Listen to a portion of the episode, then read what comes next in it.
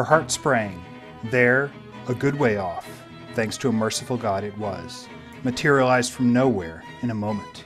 She knew it at once, however far, her own young figure, her own walk, her own dress and hat. Had not her first sight of it been attracted so, changing, growing, it was coming up at her pace, doppelganger, doppelganger, her control began to give. She didn't run, lest it should, nor did it. She reached her gate, slipped through, went up the path. If it should be running very fast up the road behind her now? She was biting back the scream and fumbling for her key. Quiet, quiet, a terrible good. She got the key into the keyhole. She would not look back. Would it click the gate or not? The door opened, and she was in, and the door banged behind her. She all but leant against it. Only the doppelganger might be leaning similarly on the other side. She went forward, her hand at her throat, up the stairs to her room, desiring, and with every atom of energy left, denying that her desire could be vain, that there should be left to her still this one refuge in which she might find shelter.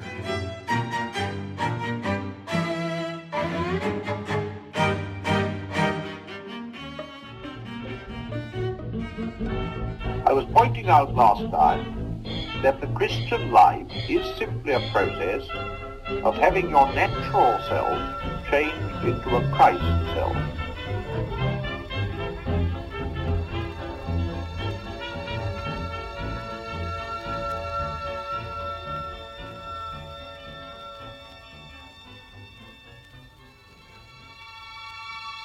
Welcome again to the Inklings Variety Hour, where fans and scholars of C S. Lewis, J R R. Tolkien, Charles Williams, Owen Barfield, we'll promise we'll get to him, discuss their works and lives. I'm Chris Pipkin, Associate Professor of Literature at Emmanuel College and occasional medievalist. And joining me today, we have Sophie Burkhardt, who plays around in the podcast world herself by musing on philosophy, theology, and literature in Beneath the Willow Trees. Sophie, how are you doing? I am fantastic and excited to be here. Great. Well, it's good to have you back after the Prince Caspian episode. Also, for the first time, we have David L. Carter, who is the author of the recently published novel, The Rat Reverend Clancy and the Seven Sacraments, along with four previous novels. David, how are you doing? I'm doing well and glad to be here. Thanks. David reached out to us about Charles Williams-related matters. My I invited him to come on this podcast and talk Charles Williams with us. He very graciously accepted, so we're really glad to have him here. It should be a fun conversation. Founding member of the Inklings Variety Hour and Charles Williams superfan, Meagan Logsdon. It's good to see you. Hello. It's been a while. I know, I know. It's, it's great to have you back.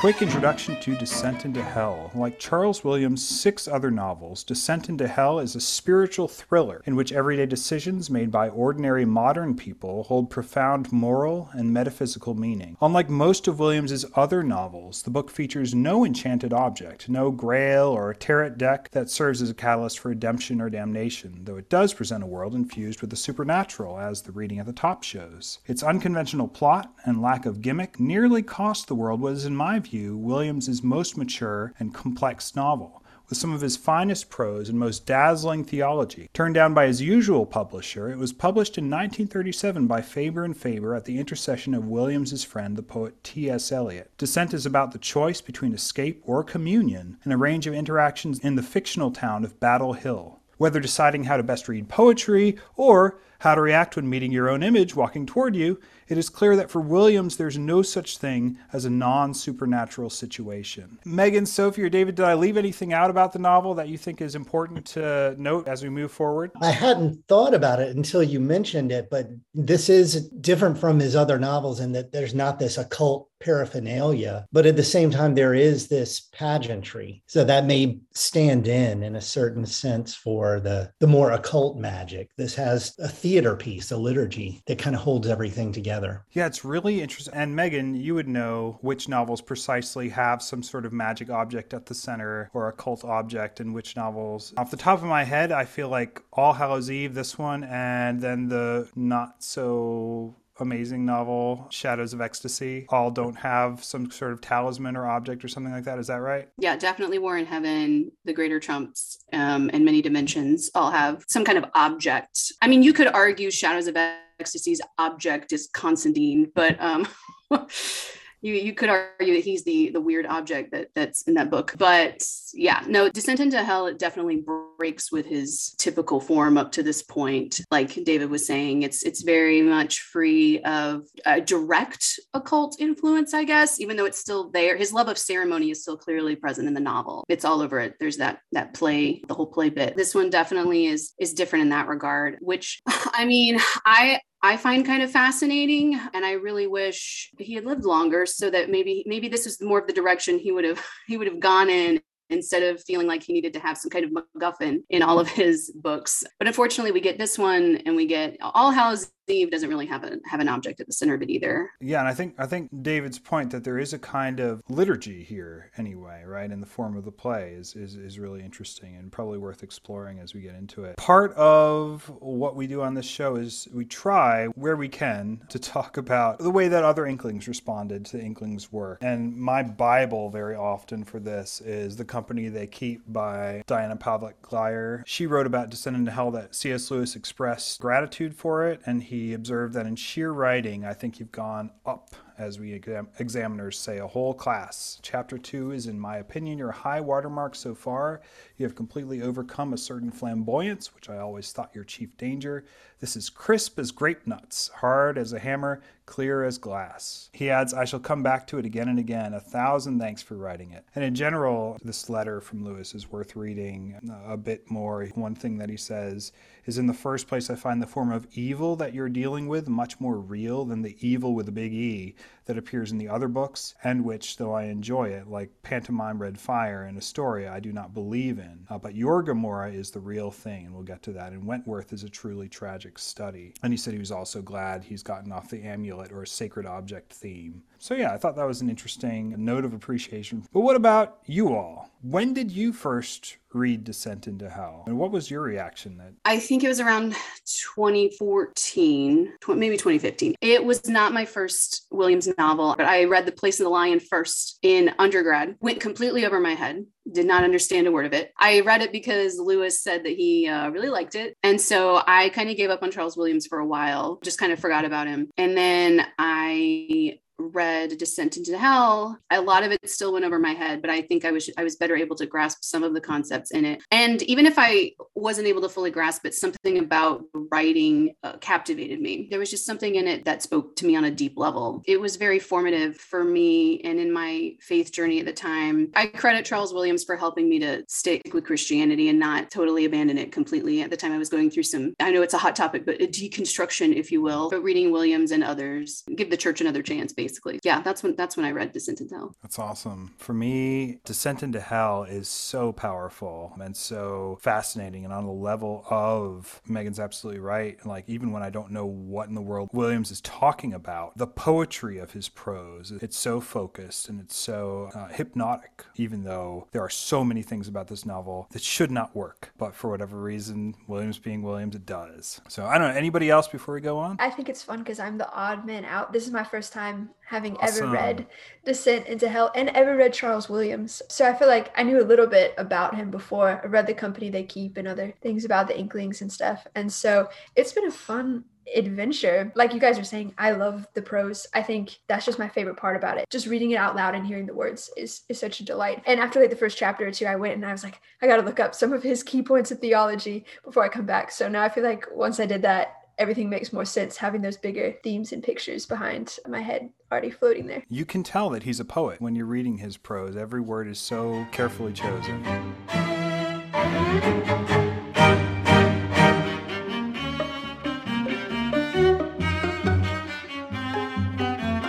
Let's go ahead and go on to talk about the first chapter. And during this hour, we have the very modest goal of getting through two chapters, and we'll see if we if we make that or not. So chapter one, the Magus Zoroaster. Let's go ahead and just start with the beginning. You have this drama rehearsal. It undoubtedly needs Peter Stanhope said. A final pulling together, but there's hardly time for that before July, and if you're willing to take it as it is, why... He made a gesture of presentation and dropped his eyes, thus missing the hasty reciprocal gesture of gratitude with which Missus Perry immediately replied on behalf of the dramatic culture of Battle Hill. Behind and beyond her, the culture, some thirty faces, unessentially exhibited to each other by the May sunlight, settled to attention. Naturally, efficiently, critically, solemnly, reverently, the grounds of the manor house expanded beyond them. The universal sky sustained the whole. Peter Stanhope began to read his play. Battle Hill was one of the new estates which had been laid out after the war. It lay about thirty miles north of London, and took its title from the more ancient name of the broad rise of ground which it covered. It had a quiet ostentation of comfort and culture.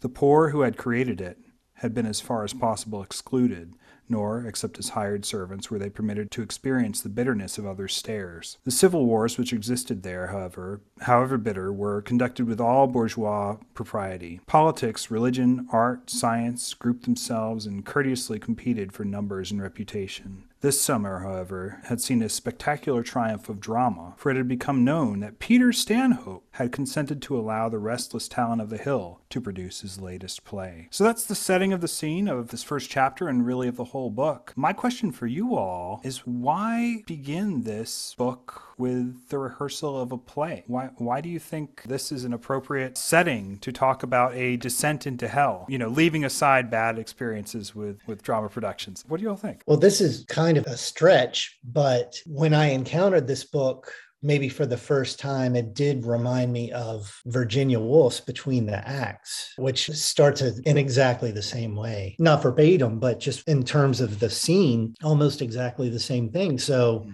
it makes me think uh, maybe it's some kind of modernist trope, or maybe it's a preoccupation of writers at this time with the act of production. Yeah, why, why do you think they're interested in this? Like, why start a novel about significant ideas, important ideas, descents into hell with people trying to get together and put on some sort of play? It's almost like the antithesis of that old cliche where everyone's like, I know, we'll put on a show, and it's supposed mm-hmm. to, you know, save everything. And this seems to be setting up at least some characters' damnation and other characters' salvation. I don't know, maybe the, the cinema kind of taking off during the thirties, especially with sound being integrated, really was making people think about the printed word and the spoken word and works of art and that sort of thing. I think too, there's an element, drama to Williams was so important. He wrote masks for his publishing house to perform. There's a ceremony to it. It wasn't just, hey, I wrote a script and let's put on a show. There was something inherently spiritual about it, almost, maybe even magical about it.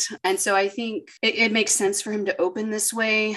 And you could almost think of Peter Stanhope as ca- kind of a stand-in for Charles Williams. He probably would deny it. I think he did try to deny it at one point. Doesn't Stanhope at some point put in the under the mercy line? That, he talks about bearing one another's burdens. We'll get to that later. But mm-hmm. Um, but yeah, no, it's all in there. So he's kind of a stand-in for Charles Williams. But like you said, it's this is a novel called Descent into Hell, and it's setting up this great human drama. And play, stage plays are such a great vehicle for human drama. I actually just went yesterday to the Shakespeare Tavern and watched them put on Much Ado About Nothing. And I just was reminded of the power of, of a stage play. Um, it's different from movies or reading a novel. And so it's it is very much about the, the drama, these grand ideas. And so, I, I mean, I think it's a fitting opening Uh, to the novel. I feel like whenever there's a play in a story, that's really a big thing to key in on. Like Shakespeare, when he has a play within a play, there's some really pivotal thing about that. Or even Mansfield Park, the play kind of determines who the characters are and what their virtues or vices are, how they're going to go about virtue. I'm wondering too if the idea of a play takes so much communal effort to put on.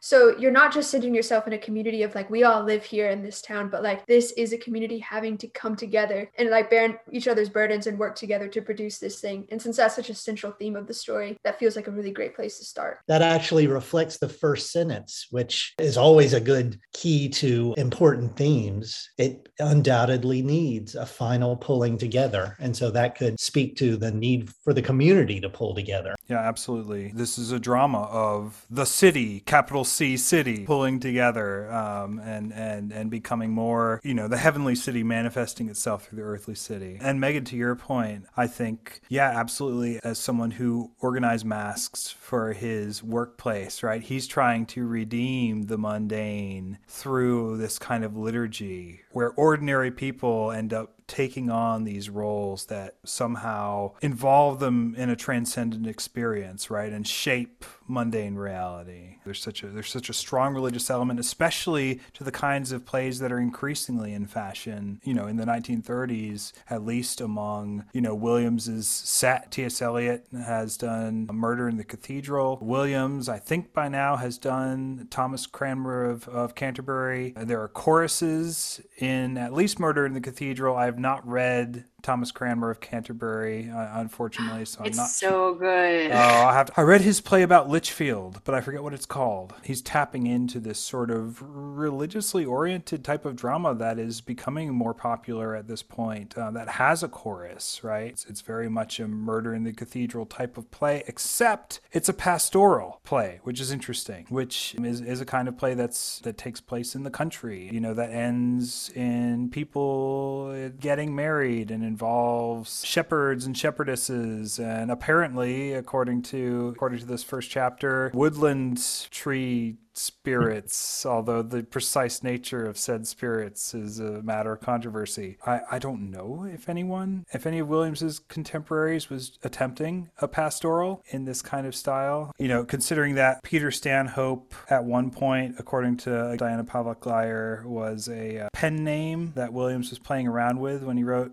Judgment at Chelmsford, probably safe to assume that Peter Stanhope is kind of supposed to be like Williams, or at least Stanhope is like Williams' ideal. But a really neat thing about Stanhope is that he is, even though he's the great poet of Battle Hill, of this of this city, he's, um, I mean, I mean, I think, and, and this is part of what drama requires of you, right, or requires of a writer, is you have to not insist on your own vision of what things are going to look like. You can't be tyrannical. You have to kind of let it go and let other people screw it up if they want to, right? This seems to be what's happening to a very large extent as they discuss different choices that they can make with the dramatic poem he's written, trying to find ways to bring it to life and to make it vivid for the audience. But they're coming up with lots of ideas that he probably disagrees with, and he's trying very hard to hold himself back and not interfering with their production, even though he's the author. He seems to be kind of magnanimous and humble, which is important in a poem like Descent into Hell, where people being able to come together, human communities acting like heavenly communities, seems to require a degree of, of humility. It meshes well with, like Sophie was saying, his vision for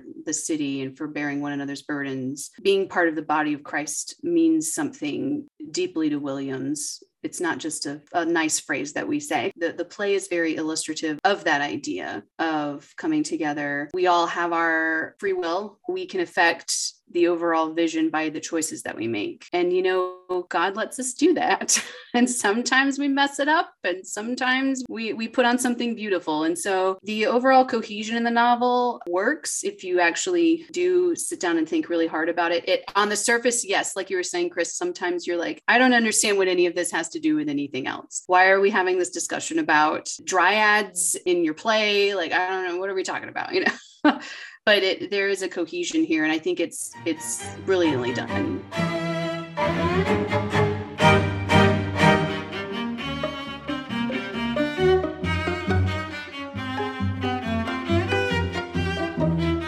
Favorite moments or notable parts from this first part of the Magus Zoroaster, where they're basically just discussing how are we going to bring this poet's vision to life, completely threatening anyway to destroy it. I actually really liked this bit where, so Adela is says irony. It's a kind of comment, isn't it, Mister Stanhope, on futility, the forest and everything, and the princess and her lover, so transitory. Stanhope shook his head. There was a story, invented by himself, that the Times had once sent a representative to ask for explanations about a new play, and that Stanhope, in his efforts to explain it, had found after four hours that he had only succeeded in reading it completely through aloud, which, he maintained, was the only way of explaining it. I, I that's something that Williams would say. It's just like, listen, don't ask me to explain it. I'll just read it to you. And there you go. That one stood out to me. I, I think that's, there's that, like, Williams is funny sometimes, you know? Yeah. He can, he can be pretty hilarious sometimes, but uh, yeah. yeah, that was kind of a, a minute of that Williams humor that I really like. And that's a poet for you, right? You, you can't really commit the heresy of paraphrase, right? We should probably explain for our readers, who are the main characters here? Adela,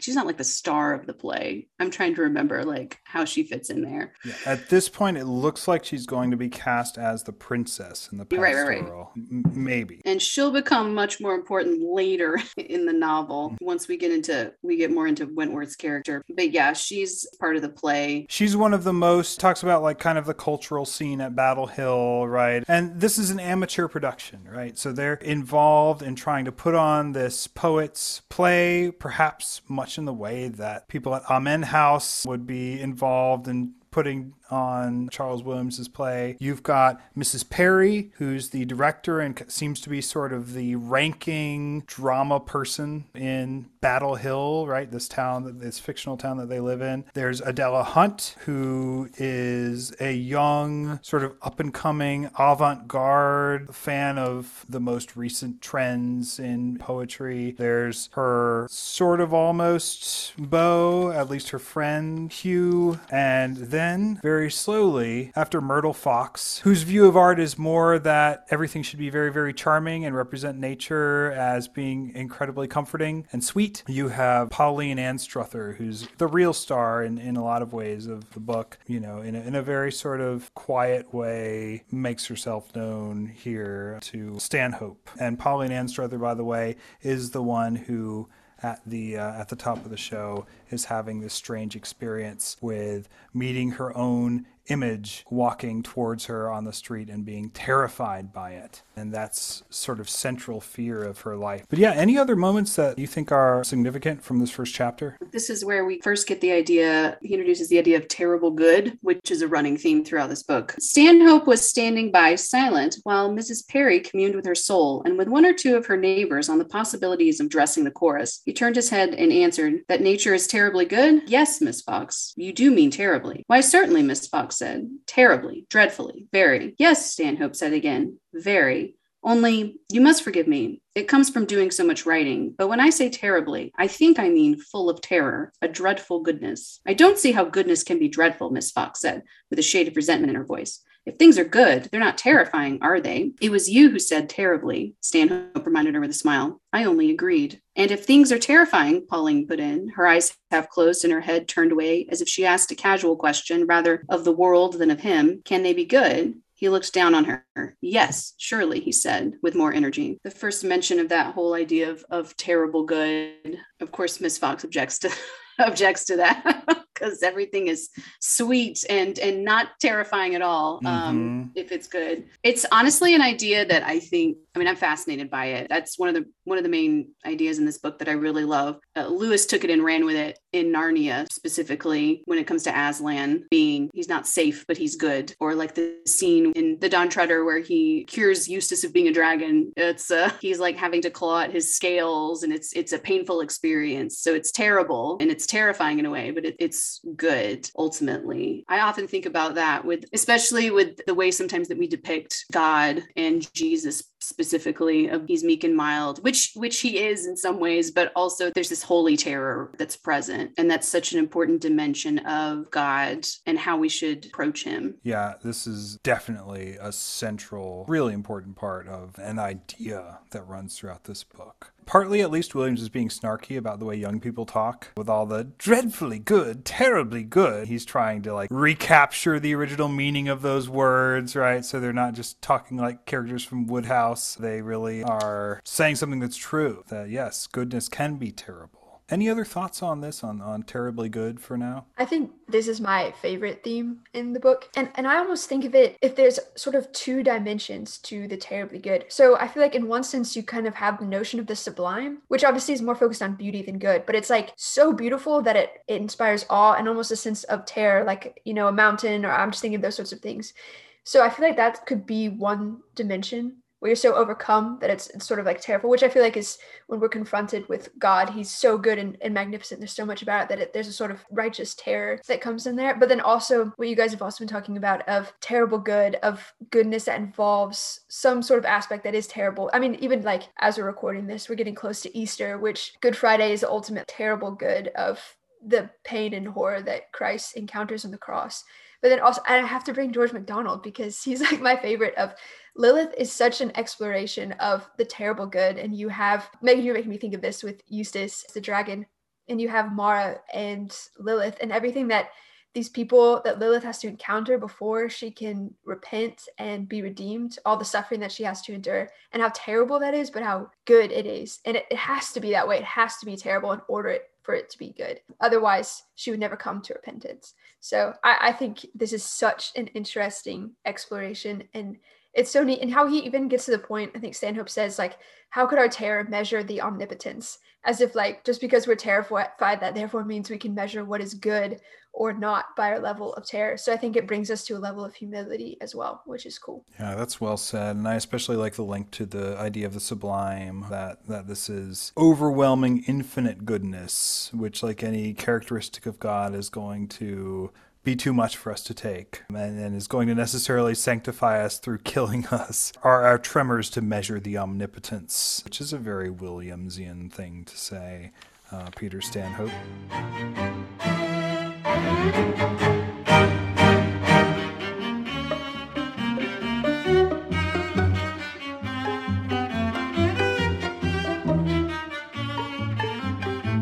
Adela has her opinions, of course, about the way things should be, as does Myrtle Fox. They're trying to figure out what to do with the chorus. Miss Fox wants it to be a chorus of nature powers. Stanhope has left it too vague for their liking, partly because they're trying to stage it. You know, they're thinking about leaf spirits, arguing back and forth. And as they're doing this, Pauline Anstruther is thinking about her own unique problem. You know, and she's she's thinking about this phrase, a terrible good, and how can anything terrifying be good? Because she's dealt with this terror in her life several times, right? She had never considered good as a thing of terror, and certainly she had not supposed a certain thing of terror in her own secret life as any possible good, nor now. Yet there had been an inhumanity in the great and moving lines of the chorus. She thought with an anger, generous in its origin, but proud and narrow in its conclusion, that not many of the audience really cared for poetry or for Stanhope's poetry, perhaps none but she. He was a great poet, one of the very few. But what would he do if, one evening, he met himself coming up the drive, doppelganger, the learned call it, which was no comfort. Another poet had thought of it. She had had to learn the lines at school as an extra task because of undone work. The Magus Zoroaster, my dead child, met his own image walking in the garden. She had never done the imposition, for she had had nightmares that night after reading the lines and had to go sick for days. But she had always hated Shelley since for making it so lovely, when it wasn't loveliness but black panic. Shelley never seemed to suggest that the good might be terrible. What would Peter Stanhope do? What could he? If he met himself. The irony here is that her unique experience is meeting another her coming toward her, or being frightened to death of meeting another image of herself walking toward her. And yet this fear isolates her from everyone else. The type of thing that she's afraid of is the meeting of, of herself, but she's also she's also quite alone. And, and then, of course, the chapter ends with her walking part of the way home with some of the other people who are acting this out, and then having to walk alone the rest of the way and being frightened to death, finally seeing it ahead of her and having to run into the house before it gets her, right? And we've all kind of had that experience, right? Where you're like, you're out somewhere and you have this like blind, unreasoning, weird terror that you know is like mostly your fancy, but you're like, someone is behind me and I must go. You know, it's, it's that kind of thing, except there really is this weird thing happening to her. This is a strange book because there are so many starts. So we have this first chapter that lays out this problem that Pauline is having. It lays out the situation of the drama that's being rehearsed. And then we have chapter two, Via Mortis, The Way of the Dead, that picks up with an entirely different character, one of the poor who had to build up part of the hill after, after some damage had been done to some of the buildings. Basically, it's the story of a workman having really nothing to live for and feeling completely forgotten by society, just drops out and hangs himself. After he hangs himself, he finds that he's still walking around through the city, only now he can't die. And that's kind of where we leave him by the end of this chapter.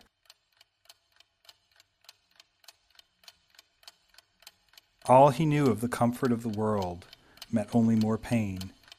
He got awkwardly to his feet. He must be quick. He was not very quick. Something that was he dragged at him, and as he crawled to the edge, dragged more frantically at, at something still in him. He had supposed he had wanted to die, and only at the last, even he discovered that he wanted also not to die. Unreasonably and implacably, he wanted not to die, but also he wanted not to live, and the two rejections blurred his brain and shook his body. He half struggled to his feet in his agony.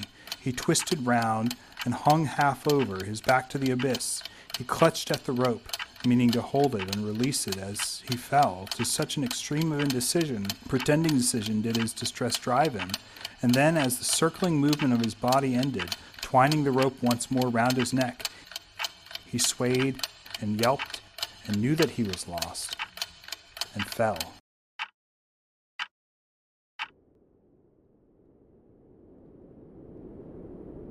He fell, and as he fell, he thought for a moment he saw below him a stir as of an infinite crowd, or perhaps so sudden and universal was it, the swift rush of a million insects towards shelter, away from the shock that was he. The movement in the crowd, in the insects, in the earth itself, passed outward towards the unfinished houses, the gaps and holes and half-built walls, and escaped. When at last he knew in his dazed mind that he was standing securely on the ground, he knew also, under the pale light which feebly shone over the unfashioned town, that he was still alone.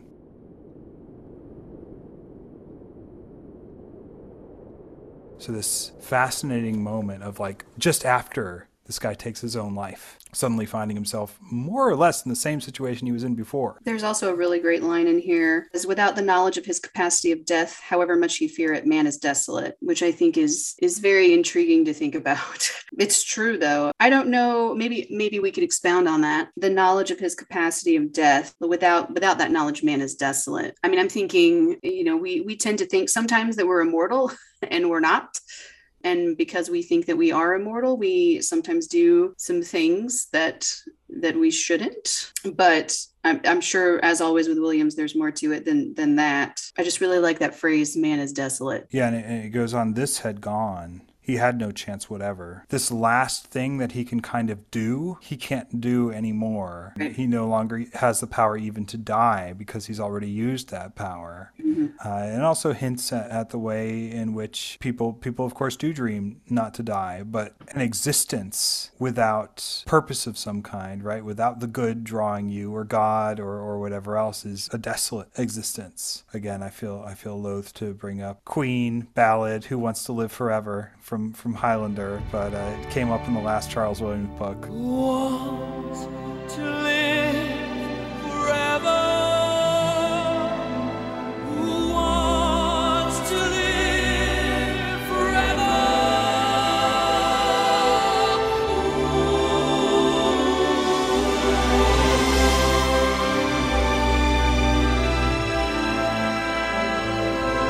Who dares?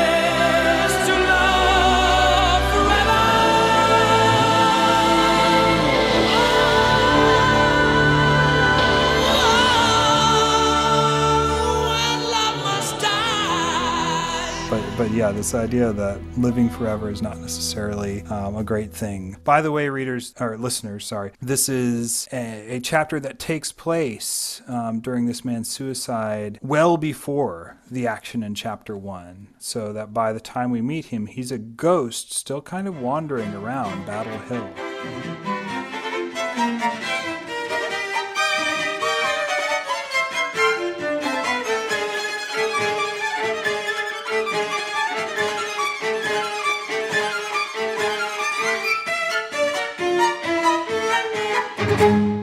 Carter, Sophie Burkhardt, Meagan Logsdon, thank you for joining us, and I'm looking forward to continuing to talk with you about Descent into Hell. Listeners, thank you for joining us. Please do pick up a copy of Descent into Hell, and I'll link to a Kindle edition, at least in the show notes. It is worth the read. Hopefully, we've at least pointed out some of its good points. Thank you all, and I'll see you next week.